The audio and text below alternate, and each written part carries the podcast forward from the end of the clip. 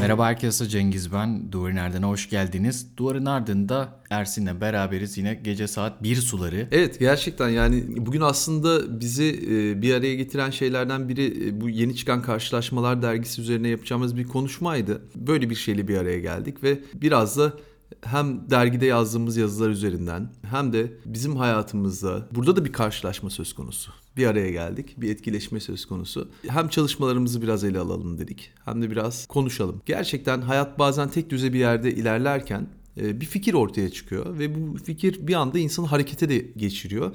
Ve bir bakıyoruz bambaşka karşılaşma alanları ortaya çıkmaya başlıyor. Bu podcast'te biraz da hastalarla karşılaşmak, danışanla karşılaşmak, terapistle danışanın birbiriyle karşılaşması hakkında. Aslında şimdi Elif Okan Gezmiş'in de böyle bir yazısı var işte konuşamadığımız şeyler diye. Sahiden hani o yazıyı da okurken fark ettiğim şeyler, belki hani sen daha fazla işte terapi yapma şansına da sahipsin muayenehanende. Ben de sana Devlet Hastanesi tecrübelerimi, oradaki karşılaşmalarımı anlatırım. Konuşamadığımız şeyler diyor o yazıda ve sahiden bizim böyle konuşamadığımız şeyler var. Yani ne anlamda bu? Bizler işte hastayla karşılaştığımızda o karşılaşmadan hemen önce, yani bir araya hem gelmeden hemen önce mesela onların bizim hakkımızda bazı fikirleri olabiliyor. Yani değil mi? Sen mesela senden randevu almış birisini önden bilmiyorsun. Ama insanlar şimdi işte bilgi çağındayız. E, oraya gelene kadar seninle ilgili bir takım bilgilere sahip oluyor. Aslında o senle, senin onunla karşılaşmandan daha önce karşılaşıyor. Yani biz her ne kadar böyle işte bir ortak bir zemin, işte bir belki spontan bir takım şeyleri söylesek de bazı bir araya gelişler, bazı karşılaşmalar biraz böyle asimetrik olabiliyor. Ben mesela biraz böyle kendimi garip hissediyorum. Yani birisinin benimle daha önce karşılaşmasından zaman zaman etkilendiğim oluyor. Ama tabii yine de hani işte o anı işte benim açımdan işte bir sıfırlayıp tekrardan kendimi anlatmaya, onu tanımaya bir zaman ayırıyorum. Ama işte bu belki de konuşamadığımız şeylerden bir tanesi. Birisi oraya geliyor sizin hakkınızda bir bilgi sahibi olarak ve şimdi siz ondan bilgi almaya çalışıyorsunuz. Farklı bir süreç herhalde, değil mi? Yani o ilk karşılaşma anı, yani bir hastayla belki de sana onu sorabilirim. Yani ilk defa birisi bir terapiye geldiğinde, bir muayeneye geldiğinde bir doktorla ne hissediyor sence? Nasıl bir duygularla oraya geliyor? Tabii dediğin gibi bir kişi İlk randevu aldığında ilk bakıyor. Yani bu kim? Ne yapar? Neler okur? Nelerle ilgilenir? Kendi hastalığına, kendi sıkıntılarına çare bulabilir biri midir diye bir izlenime sahip ve bir fikre de sahip. Belki de tam da bu beraber getirdiğimiz fikirler terapi süreci açısından yol açıcı bazı özelliğe de sahip. Çünkü hepimiz bir karşılaşmada biriyle bir araya geldiğimizde zihnimizde olan bazı şeyleri karşı tarafa yansıtırız aslında. Ve bazen de o karşı tarafa yansıttığımız özelliklerle ilişki içerisine girmeye başlarız. Ve bir anda aslında zihnimize kurduğumuz bir başkasına, o bir başkasının bir role sokarak, o başkasının girdiği rol üzerinden onunla bir ilişki kurmaya başlarız. Onun için tabii bu süreçler terapiyle ilgili e, metinleri okuduğumuzda aktarım meseleleri olarak zaten kendisini gösteriyor. Belki de terapi sürecinde çalışılması gereken önemli konulardan biri. Tabii bir karşı tarafta oturan kişi, bir taraftan bizim arzumuz şudur. İki eşitin ilişkisidir aslında. Ve e, biz bu karşılaşmanın bir anlamda hastaya faydalı bir süreç olmasını umarız. Öteki türlü zaten böyle bir ortamın e, bir anlamı da e, yok. Tabii biz de bir kişiyle karşılaştığımızda aslında etkilenmeye başlıyoruz. O etkiden çok da bağımsız bir yerde değiliz. İsmiyle beraber bile, belki odaya kapıdan girdiği andan itibaren bir etkileşmeyle beraber bir şeyler zihnimizde oluşmaya başlıyor. Şimdi tabii bu oluşan şeyler bir anda bizim için çok faydalı şeyler. Çünkü o gözlemlerle aslında biz hem tanı ve tedavi süreçlerini yürütüyoruz ama bir taraftan da engelleyici bazı özelliklere de sahip. Çünkü bir taraftan biz hemen zihnimizde karşımıza gelen kişiyi bir kategoriye oturtmaya da başlıyoruz. Belki de bir terapist için en önemli olan şeylerden biri şu. O zihnine üşüşen her kelimeyi, zihnine üşüşen her kategoriyi bir şekilde parantezin dışına alması gerekiyor. Onu bir yerde tutması gerekiyor. Evet, tamam, böyle bir düşüncem var ama hep bir aması olması gerekiyor. Çünkü zihnimizde görüşme, ilk karşılaşma oluşmaya başladıktan sonra hemen çeşitli hipotezler oluşmaya başlar. Ben çoğu zaman şunu fark ederim. Kafamda kurduğum hipotezler her zaman doğru hipotezler değildir. İlişki derinleştikçe, o karşılaşma zenginleştikçe aslında o hipotezler bir değişim içine de girmeye başlar. Dinamik bir süreçtir bu anlamda. Bir anda bir bakarsınız hiç umduğunuz gibi bir şey değildir. Umduğunuz gibi yanıtlar almazsınız. Koyduğunuz tanının yanlış olduğunu düşünmeye başlarsınız. Çünkü bu biraz da süreç içerisinde beliren, süreç içerisinde gelişen bazı özelliğe de sahip. Ama tabii bir terapist için en önemli olan şeylerden biri gelen hipotezleri, sonuçta bizler de yüklü olarak orada oturuyoruz. Çünkü bir tarafta psikiyatrik hastalıklar var, bir tarafta kuramlar var, bir tarafta kendi kişisel deneyimlerimiz var, bir tarafta daha önceki hastalarla yaptığımız görüşmelerde elde ettiğimiz bilgiler var. Bütün bunları bir şekilde askıya almamız lazım. Bu askıya almak terapi sürecinde çok önemli bir özellik. Ve bu askıya alıştan sonra aslında o karşılaşma bizi bambaşka yerlere götürebilir.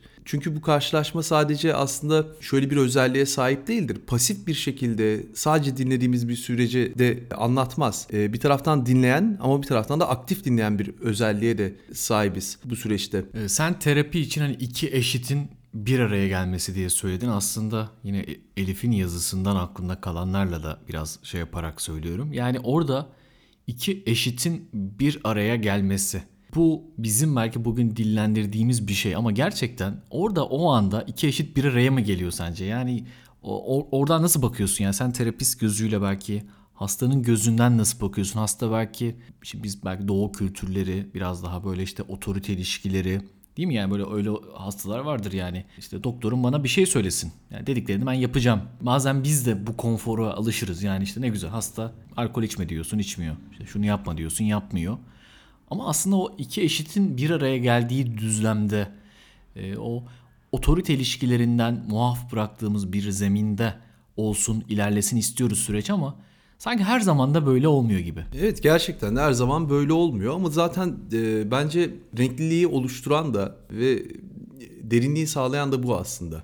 Çünkü hepimiz herhangi bir ilişkiye girdiğimizde zihnimize bazı şeyleri getiririz oraya.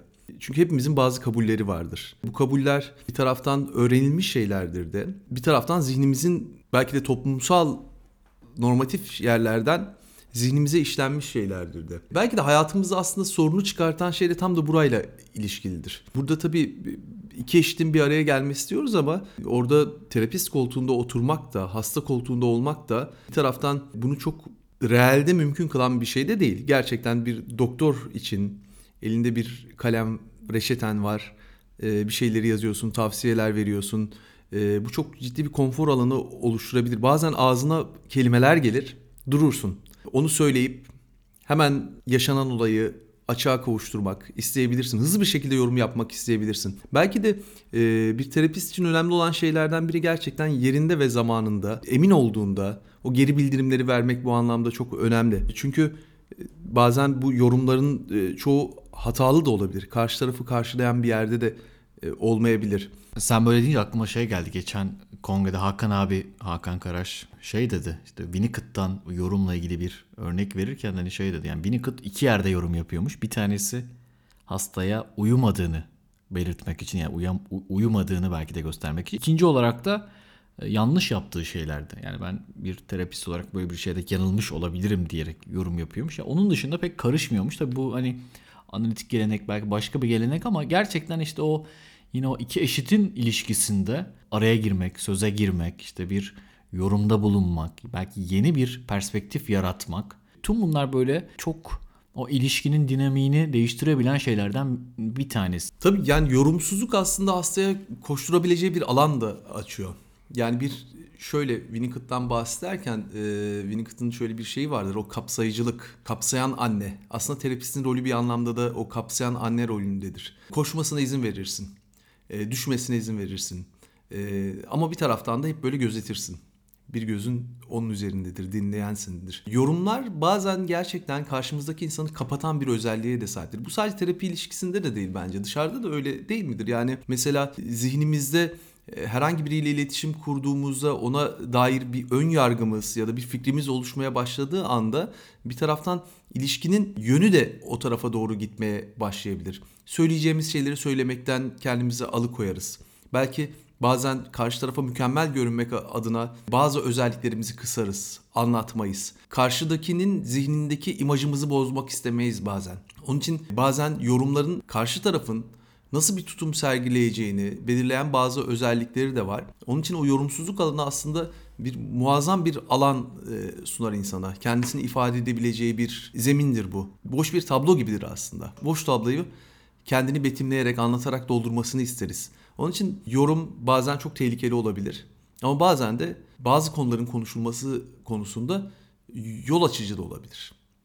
Burada iyi gözlem yapıldıktan sonra, doğru ilişkiler kurulduktan sonra yorum yapmak belki de en doğru olan, gerektiğinde, gerektiği yerde. Tabii yorum deyince benim aklıma Umberto Eco geliyor. Onun yorum ve aşırı yorumla ilgili bir hani eseri var. Ee, tabii belki kapsamımızın dışında ama yani yorum aslında birisinin bir ötekini dinlediğini ve anladığını gösteren en önemli şey. Yani sen birisinin söyledikleriyle ilgili bir yorum yaptığında ben senin dediklerini dinledim, senin dediklerini anladım ve bunlardan yola çıkarak bunu ifade ediyorum. Yani aslında böyle terapistin yaptığı yorum hani böyle bir işte bir fala bakmak yorumu gibi değil ya da bir işte maçtaki kişinin bir maçla ilgili bir yorumu değil. Yani gördüklerini anlatmak değil. Yani anlamak, dinlemek, onları sentezlemek ve belki işte kuramsal bilgisiyle birleştirip bir e, yorumda bulunmak. Yani bu anlamda e, diğer yorumlardan e, farklı bir yerde. E, bir de yani yorumsuzluk şey dedin ya böyle bir alan yaratır dedin ya işte kişiye. Bu tabii sadece terapi sahnesi için konuşmuyorum bunu ama bazen de böyle bir hani e, senin bir konu hakkında bilgin vardır ve sen o konuda o konuşan insanlardan daha fazla bilgiye sahipsindir ama hiç sesini çıkarmazsın, bir yorum yapmazsın. Bazen o yorum yapmamak da bir yorumdur ya. Yani yani öyle bir şey konuşuluyordur ki orada sen böyle ne desen elinde kalacaktır. Orada mesela susmayı yeğlersin. Yani sahiden insanın konuşma zamanlaması, bir yerde söze girme zamanlaması aslında hem onunla ilgili çok fazla şey verir hem de o işte bütün o iletişimde gerçekten çok kıymetli bir yere oturur. Derrida da şöyle bir şeyden bahseder. Yani toplumumuzun böyle bir yorumlama hastalığına bulaştığından bahseder. Yani böyle bir yorumlama gerçekten bir hastalıktır aslında. Tabii yorumlama bir anlamda da insanı e, tabii burada bir terapi şeyinden çıkıp e, dünyayı yorumlamak, e, olanı yorumlamak şeyine de e, gidiyorum. Bir yandan bizi bir alana da hapsetmeye de başlar. Çünkü bir kez yorumlamaya başladığımız andan itibaren aslında diğer olanakları kapatmaya başlarız.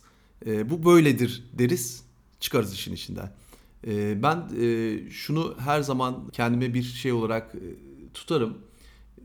Evet, yani terapi sırasında bazen yorumlar yaparız, bazen geri bildirimler veririz ama bu geri bildirimlerin mutlak bir doğru olmadığını e, bir şekilde karşımdaki insana hissettirmek isterim. E, bunlar sadece bir hipotezdir aslında. Yani dediğin gibi ben seni dinledim. Kendi süzgecimden geçirdim. Bu karşılaşmanın bende yarattığı bazı etkiler var. Bu etkilerden böyle bir izlenime ulaştım. Ama bu hatalı bir izlenim olabilir. Ee, ama böyle bir izlenime ulaştığımı veririm. Burada tabii belki de şu da önemli. Tabii bir terapist yorum yaparken kendi zihinsel süreçlerini de işin içine e, katabilir. Burada e, bu kavram belki karşı aktarım olarak e, tartışılan e, bir kavramdır da karşı aktarımın böyle bir özelliği vardır. Kendi süreçlerimizi de katabiliriz. Belki bundan arınmak da lazım ama bir taraftan tabii yanlış yorum da olsa sonuçta bir karşılaşma eğer terapistin kendisiyle alakalı bir mevzu değilse sonuçta böyle bir yoruma mahal veren bir ilişki oluyor. Eğer burada tam da terapi seansında böyle bir durum oluyorsa belki şunu da izlemek lazım. Dışarıda E, terapi dışındaki yaşamda e, karşısında kişinin karşısında e, ya da kişinin karşılaştığı e, kişide benzer bir hissiyatı yaratabilir mi? Benzer bir durumu açığa çıkartıyor olabilir mi? Ve bu çıkan durum tam da problemlerin altında yatan durum olabilir mi? Bu belki de en önemli konulardan biri. Çünkü burada amaç aslında kişi biriyle karşılaştığı zaman hep aynı işlemi uygulamaya çalışır karşısındaki kişiye bir role sokarak. Ve bazen bu hayata çıkmaz bir hale de so- sokabilir. Çünkü tam da e, bu şunun gibidir. E, bizimle konuşan kişi bizi bir role soktuktan sonra o rol üzerinden konuşmaya başlayınca Eğer karşıdaki kişi de o role girebilme kapasitesine sahipse bir anda burada aslında karşılıklı bir rol almada gerçekleşmeye başlar. Ve birbirine göre şekillenen bir ilişki de ortaya çıkmaya başlar. Terapistin rolü belki burada biraz rol kuramı üzerinden konuşuyorum ama şunu yapabilmektir aslında. Hastanın girdiği rolün, kendi repertuarının dışında yeni bir rol alabilme kapasitesini açığa çıkartmaktır. Başka türlü bir ilişki modelinin de mümkün olduğunu açığa çıkartmaktır aslında. Yani örnek veriyorum, bir bağımlı ilişki olabilir. Burada tabii o bağımlı ilişki terapistle olan ilişkisine de yansıyacaktır. Ya da başka kişilik özellikleri terapistle olan ilişkisine de yansıyacaktır kişinin. Burada terapist tam da bulunduğu konumda şunu sağlayabilmeli hastaya. Başka türlü de olabilir. Başka esneklikler sağlayarak da bu ilişkiyi sürdürebilirsin. Bu ilişkide yer tutabilirsin. Bunu hem duygulanımsal anlamda hem belki düşünsel anlamda gerçekleştirerek aslında bir değişimi amaçlar. Tekrar dergimizi bir hatırlatalım. Karşılaşmalar dergisine abone olabilirsiniz. İnternet siparişi verebilirsiniz. Bunun için yapacağınız tek şey karşılaşmalar dergi nokta com'a girmek. Instagram hesabını ve Twitter hesaplarını takip etmek ve işte e, yıllık abonelikle matbu ya da dijital bir şekilde e, bu dergiye ulaşabilirsiniz. Bizim için de e, oldukça önemli ve kıymetli destekleriniz. E, tekrar görüşmek üzere, hoşça kalın.